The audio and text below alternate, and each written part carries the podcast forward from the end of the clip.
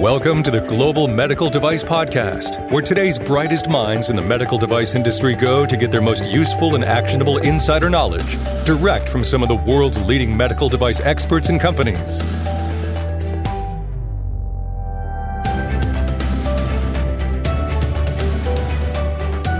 There's one thing that is certain in the medical device industry, and that is there are always changes and regulations all over the world. In fact, right at this moment, the regulatory environment in the European Union is under some significant change. And today on the Global Medical Device podcast, I have Richard Young of Acclaim Biomedical, and he is going to talk with us today about some of those changes that are pending in the European market with respect to the medical device and in vitro diagnostic regulations. So sit back, relax, and enjoy this episode of the Global Medical Device Podcast. Hello, this is Jon Speer, and welcome to the Global Medical Device Podcast. Ladies and gentlemen, there are a lot of changes brewing in the regulatory environment all over the world, including in Europe. And luckily for you, we have an, an expert on today's podcast. With me, I have Richard Young. Richard is the managing director at Acclaim Biomedical Consulting Ltd. Prior to founding ABC, Richard had more than 20 years of experience in senior quality assurance and regulatory affair roles in a diverse range of medical device and in vitro diagnostic companies. Having traveled the world, honing his expertise and gaining an extensive range of industry contacts, Richard now feels he can independently offer a truly innovative range of services, all designed with you in mind. His goal is to provide you exactly what you want quickly and effectively. Richard, welcome to the program today. Thanks, Jon. Very nice to be here. Now, tell us a little bit more about Acclaim Biomedical, where people can can find out more about that before we dive too deep in today's topic. Yeah, certainly. Um, we're based in the UK. You can find a range of services uh, and our offerings on www.acclaimbiomedical.co.uk. Uh, we're really set up to bring sort of the quality and regulatory affairs aspects of the medical devices industry and sort of combine it with a good understanding with clinical services uh, and marketing services as well. So, so a bit broader than the traditional uh, consultancy, but really making trying to provide a holistic solution to to people looking to work in the European market. Right. Absolutely. Well, as you will know, I mean, you've you've been following this very very closely, and, and I wanted we've talked a little bit. You and I've talked a little bit about this, but things are changing in the medical device and in vitro diagnostic regulatory world in EU, and that's really what we're going to dive into today. So, are you ready to, to impart some knowledge on our listening audience today? I'm in my best imparting mood, Jon. so we'll do the best we can. Okay. So I guess before we get into too many details uh, on the topic, can you just give everybody like maybe a, a 30,000 foot view of, of what's happening on in the regulatory front for medical devices and, and IVDs in Europe? Well, basically, medical devices and IVDs, for that matter, in Europe have been threatening to come up with new versions of what were known as the EU directives in those two areas for the best part of five or six years. Uh, and it's been very slow coming along. It hasn't happened as quickly as anybody would have hoped, but uh, it's, it's getting to the point where it, it, it's becoming real now. It started looking pretty real last year, about June time, where we had a draft of the text for both of the new regulations come out. So, big shift from a directive to a regulation, which won't have to be implemented across Europe. So, we saw the very early text after much arguing. And that was refined somewhat later eh, eh, this year in May time with a clear intent for that text to be turned into something that's published and becomes law in Europe. Actually, the target was this month, but being controlled by politicians and being in Europe, it's probably going to be a little bit later. But they've, they've got four days. All right. So, so, so when you say this month, I mean that's meaning in September 2016. Yeah, September was the original goal. I, have heard a, I've heard a variety of, uh, of possible dates on anything from this month through to January next year. So we're just waiting on that final publication at the moment. It's not, but it's not if; it's really when at this point. It's yeah, it, it's really when. The the complication here seems to be just tidying up the language of both of the new regulations and getting them all tightened up. There were three directives in Europe. We had the Active Implantables Medical Devices Directive, the Medical Devices Directive, and the IVD Directive. And they've really been consolidated down. The medical device and the active implantable device, medical device directive, being combined into one regulation right. and a separate IVD regulation. So it's quite a bit of drafting going on to sure. get the language right and the legal things of those right. Um, but uh, that, that seems to be where the holdup is there. Sure, sure, absolutely. So I've got a couple of, of things I want to dive into a little bit deeper today. I know there's a couple of these areas that that have I don't know I'll say giving people fits that may not be the right way to describe it, but have been we'll say challenging maybe at times for for people to begin with, and and I'm sure that there's some question or concern about how do these changes, this shift from directive to regulation, how is this going to impact some of these different areas? The first one I want to dive into is about clinical evidence. And you know, obviously that's been an area that that's been under some scrutiny for quite some time. And there's there is some change in some different practices from a U.S. perspective versus an EU perspective on this to begin with. But how do you see that burden of clinical evidence changing with the new regulations? I think that this is probably the one of the fundamental shift areas uh, in the new regulations coming forward, uh, especially for those people out there who are dealing with the in vitro diagnostic side of the the industry. There was a, quite a gap between the medical devices directives and the in vitro diagnostics directives prior to these new regulations coming out. But the requirements and these, these new regulations are really quite similar with sort of uh, credence to the fact they are, you know, very different areas technically. Uh, and what we're finding here is the new regulations go an incredibly long way to trying to address the fundamental issues that led to things like the ASR uh, metal on metal hip implant right. uh, fiasco. Uh, and if you, there's lots of annexes and, and lots and lots of pages devoted to it. We can really break it down to the clinical evidence is going to be very much a, a, a continuous process. And there's a lot of emphasis already from European notified bodies looking at a continuous process of post-market clinical follow-up. Um, mm. We're already being asked as, as manufacturers to make sure we have plans in place to do that. And the role of post market surveillance is being really ramped up to become a central theme in Europe. So that you know they're continually monitoring the performance of those devices out there in a credible manner is incredibly important. I don't think the underlying message here is in line with the risk factors associated with the device. The more risk risky devices, the higher classification, the more important that clinical evidence is, and you, you need to have that out there to keep those products on the market. Sure. So, talk to me a little bit about about periodic reporting. I mean, you know, the post market surveillance, the the post market clinical follow up, this periodic reporting. These are these are all concepts that that seem to be really just uh, Uh, they're not new per se necessarily, but but they're they've been a little ambiguous. So, talk to me a little bit about or I'm sorry, periodic reporting. Yeah, I think you're right. There's the you know, post market surveillance in itself isn't a new concept for medical devices in Europe at all. You know, it's that's been asked for many years, but I think the definition has got very, very precise. The language and the fact there are specific articles describing what the expectations are for this, both in the in vitro diagnostics regulations and in the medical devices regulations. Mm-hmm. Well, what we're seeing here is, as I said, this idea of continuous and continuous monitoring, and also an element of transparency, especially with the class 2B and class 3 devices from a medical devices perspective.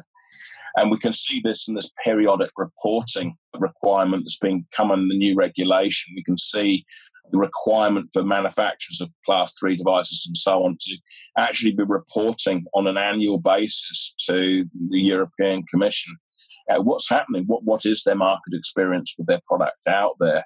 Right. And interestingly, that that actually goes in with the requirement to actually have a published periodic, you know, the periodic safety report things and some public display of uh, health and safety data associated with the product on the EUDAMED database, which is going to be public access as well. So th- think of themes of transparency and making sure that clinical evidence is very solid. You know, it, it really is PMS is coming out from underneath the bed and having a big spotlight shown shone on it, and being said, you know, the, being being said very clearly, this is your your central method of actually validating your risk management assumptions and making sure that they're still valid on an ongoing basis. So they're all, all into, very much interconnected and very important to manage and keep live.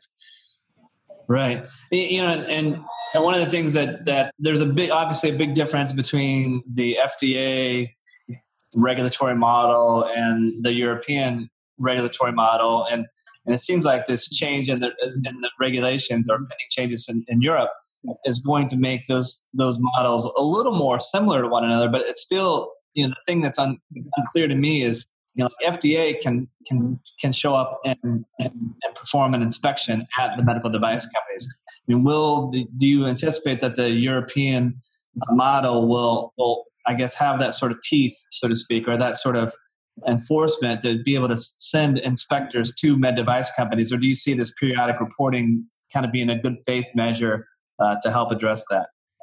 No, I think it's gone beyond that already. It's, it's one of the multitude of me- measures and uh, notified bodies, and some of some of your people out there probably already been the victims of this. You know, the notified bodies are on a schedule of going out and doing unannounced audits already with their clients worldwide. We can see that extending out into critical suppliers to those to those customers over the next few years. And I think the activity in that area is only going to increase. And I think that's going to be really interesting because with the publication of the new version of 13485 this year and the very strong hint that that standard is going to form the basis of the medical device single audit pro- program that the FDA is moving their guidance to meet at the moment. It's going to be the standard that people refer to in Europe as their model for compliance. It's the FDA using it for the single audit program as well. I, I, can see these things coming real close together, and, and, and that level of scrutiny in the unannounced audits things, I, I think, sort of brings it all together. Right, right. I guess from one perspective, I see that as there could be a lot of positives to that. I mean, we're as med device companies, we're already subjected to numerous audits. It seems like from from all sorts of different bodies, FDA and and and our ISO auditors and you know other regulatory bodies across the world and supplier audits and customer audits and all these sorts of things and it seems like that single audit program shows a lot of promise you know if i can address the fda and, and iso in one audit that that that might be helpful in some way, shape, or form. So I'm curious to see how that gets executed in practice. I don't know if you've had any experience with that today. Yeah, there are people out there offering the programs at the moment. We're slightly anticipating the end of the pilot program that's due to report back at the beginning of 2017. But right.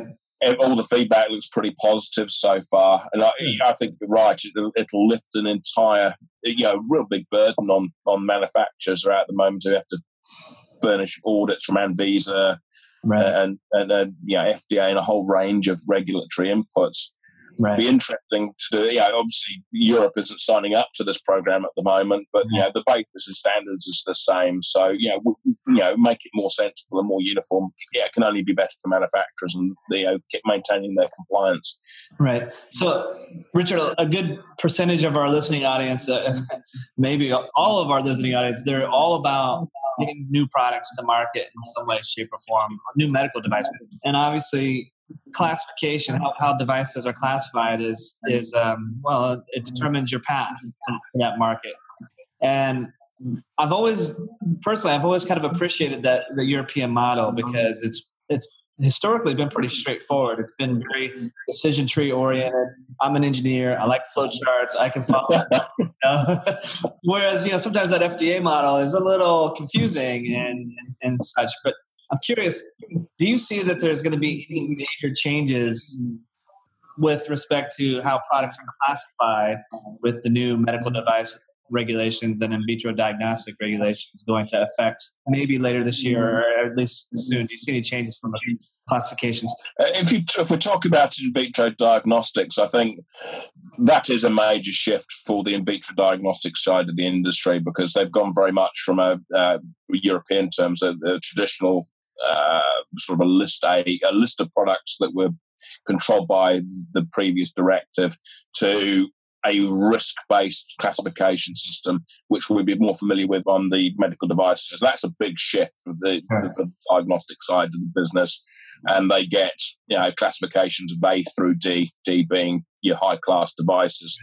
So yeah, there's a big shift shift on that side of the business. I think for medical devices, the, the, classification there are more classification rules in there, and what they've to do is add a lot of definition. So it's easier to look at you know deal with new technologies that are coming through. So there's more definitions and more guidance on how you go in, in there. You know, for example, there's a lot of definition there in software products and and so on. Because you know, we, we you know we're all into the wearables and so on these days. So there's, there's quite a bit of emphasis on those in the situation from the classifications applicable right. to those. But essentially, most of the expansion of the classifications on the medical device side is more associated with the fact that there's two directives in one now in one regulation. So there's right. that accounts for sort of 90% of the expansion of the definition, and the rest is to cover new technology areas. Right, but it's still going to be rule based, where you know you can yeah. follow through basically a decision tree type of, of, of approach and, and, follow certain rules to determine that class. Yeah, the, the, the basic risk based principles of looking at the intended use of the device and its area of application, and then following through the sections is still being preserved. Yeah, it's, it's pretty straightforward to to go through. You know, it's longer now, so you know, it pays you to sit down in a quiet room and uh, and look through it very, very carefully. And some some products move slightly. By and large, ninety nine percent of products are where they are currently. So no major shifts expected from most people. Okay, it, it, it's it, once where it's true for everybody. It, pays everybody to get out there and have a real good look, make sure you know where you're yeah. going in the future. Just validate that for your product. Absolutely obviously a, a core a foundational component of European directives historically has been the, the concept of the essential requirements, making sure that that your your product or technology meets certain essential requirements. How much has this changed as a result of, or do you anticipate this changing as a result of, of shifting from the directives to becoming regulations in Europe? On the essential requirements, again, we've got essential requirements mirrored into the in vitro diagnostic and medical device side of things. That's a bit of a new thing for the in vitro diagnostics people. But on the medical device side, oh, in both sides, we're seeing that the essential requirements have, have expanded. If you look at medical devices, for example, we've, we've gone from 13 to 19 essential requirement areas with a lot more emphasis on things like phthalates and specific material interactions with you know, concerns about things like metal on metal and PIP and uh, PVC plasticizers and so on. Hey, there's, spe- there's specific sections in them that, that, that need to be spoken to by as you go through the essential requirements. They all essentially make sense though. You know it, it's a longer process to go through and do them now but you know the approaches that were taken in the past are still going to be equally valid and you just just going to take a little bit more time to answer all the questions there's nothing there's nothing uh, over the top there, and there's a specific section to back up the changes to classification. There's a specific section on soft, on software products now. All right. Getting into the into those and hey, how you use your handheld device with the medical product. Yeah, I'm, I'm picking up a bit of I'm picking up a bit of a theme. You, you mentioned software a few times today, so it's, it's one of the areas. It's definitely one of the areas. You mentioned that you know these changes have been talked about for quite some time. I can imagine that t- software and technology was is probably a big motivator to to finally do something about this too. Yeah, I, think historically, prior to sort of the PAP or ASR thing, people people are pretty happy with the legal framework in Europe. But I think the a, a, um, a growing dawning uh, of realization that things had moved beyond the scope of what, what that directive, when it was originally written in the nineties, sure. you know, could possibly envisage. And you know, I don't think anybody thought we'd have computers that could launch a mission to the moon in, right. in our pockets. And yeah, people want to Bluetooth things and get data and yeah. control their devices around them, you know, medical as well as their TVs. So yeah, yeah, it's, it's, that, that, that's where it's going. And, and, we, and the regulations have to be fit for purpose to, to frame that. I, I, think people, you know, and a good example is the labeling sections. I think people pleased to see beginning of cracks opening to allow labeling to be delivered with some provisos via the internet. So right. you know, we can see that uh, modernization to a certain extent coming through there. Sure, sure, and, and I can imagine there's there's been a lot of other economic I guess influences and, and ramifications uh, from a number of different perspectives that have impacted some of these decisions to change and, and implement the new regulations as well. Anything you want to share about that? Yeah, I think this is probably one of the other major areas of change within the European, the new European regulations. Know, it's interesting reading through all of them that both of them use the word liability and so on quite a lot. So there's a lot of legal languages and concepts coming in. Right. There's also, I think, really in parallel with what's going on in the US at the moment, this emphasis on distribution and this this concept of the economic operator. And in, in Europe, that means your distributors, your importers, and your authorized representatives and really docked into this idea is is cooperation of these entity, these people, these economic operators with the, the authorities in Europe, and and a real regulatory requirement for them to maintain traceability and control of the product as it's moved around Europe. Really fits in with the UDI thing. That's oh, yeah. so we're, going, to see UDI on both sides of the Atlantic, yeah, which I think is a good thing. I yeah. why shouldn't we know where our products are? You know, frisbee manufacturers do, so yeah, we should too. But I think we're going to see that UDI requirement, and and we're going to see a lot more professionalism, I think, in the distribution chain because they've got a lot of legal requirements on them now. Manufacturers, it's it's going to be a bit of a challenge keeping control of that, that those manufacturing that distribution chain, making sure it's kept kept up to date right. and documented in a good manner. Yeah, I mean, I've worked with or interacted with several medical device distributors over the years, and it, it's uh, as we say here in, in, the United States, it's sometimes medical device distributors operate like they're in the Wild West. There's there's not there's not much uh, oversight or law that impact them, and and sometimes there's, there's like it really seems like they're stretching the or the limits and, and pushing the envelope quite a bit to use a lot of metaphors and similes and that's that statement. But but it's uh, distributors have been kind of uh, an unregulated force in our industry for a long time, and I hear that you know from your words that that seems like that might be shifting a bit too. Yeah, I, I think the days of the small distributor who who has a garage full of product and an SUV yeah. of what he's trying to sell today. I, I, think that's that's doing. We, we, are talking. They're going to have a need for traceability at right. some level of IT systems and control of documentation and records right. that, that is appropriate for the sorts of products we're talking about handling and distributing to, mm. to our, our end customers. Yeah, so I. I think it's going to be pretty important for manufacturers to know where their product goes after they throw it out of the door. I'm predicting for some of my clients at the moment, they, they're not just going to need a, a supplier quality engineer. They, they should have a distributor supply well, chain is out there as well. Mm-mm. And a lot of medical device companies, you know, they get to the point, say, "Oh, I, I can't tell you where it went. I, I my distributor handles that." I'm like, "Ah, come on." It's your product, you know. But that's that's probably a whole different topic for a whole different day. It's, it's going to take a while to settle down, Jon. But I, I, get a feeling that that's not going to be a great answer in the future.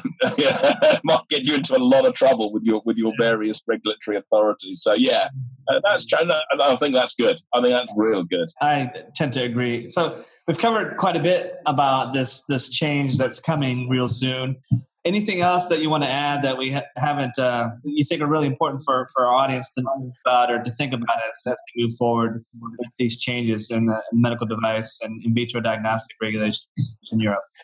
I, I, think it all comes down to timing and communication from that. You know, uh, uh, understanding the classifications of your devices going forward and being real strategic and looking about which products you're going to take forward to the market under the new regime. And that, hey, there may be small products out there right. with very, very scant clinical ev- evidence that you, you might want to push off the edge in favor of stuff that's better documented. I, I, I, think there's some hard decisions to be made by everybody uh, from an established manufacturer's perspective out there.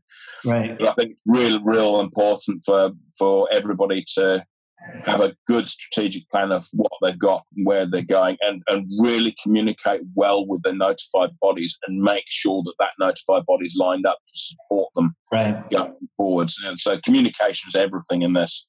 Right. Documenting things really well in a controlled manner, making sure that you're communicating upwards, downwards, sideways, and right. Uh, hey, have a plan. right. nothing else, have a plan. Right.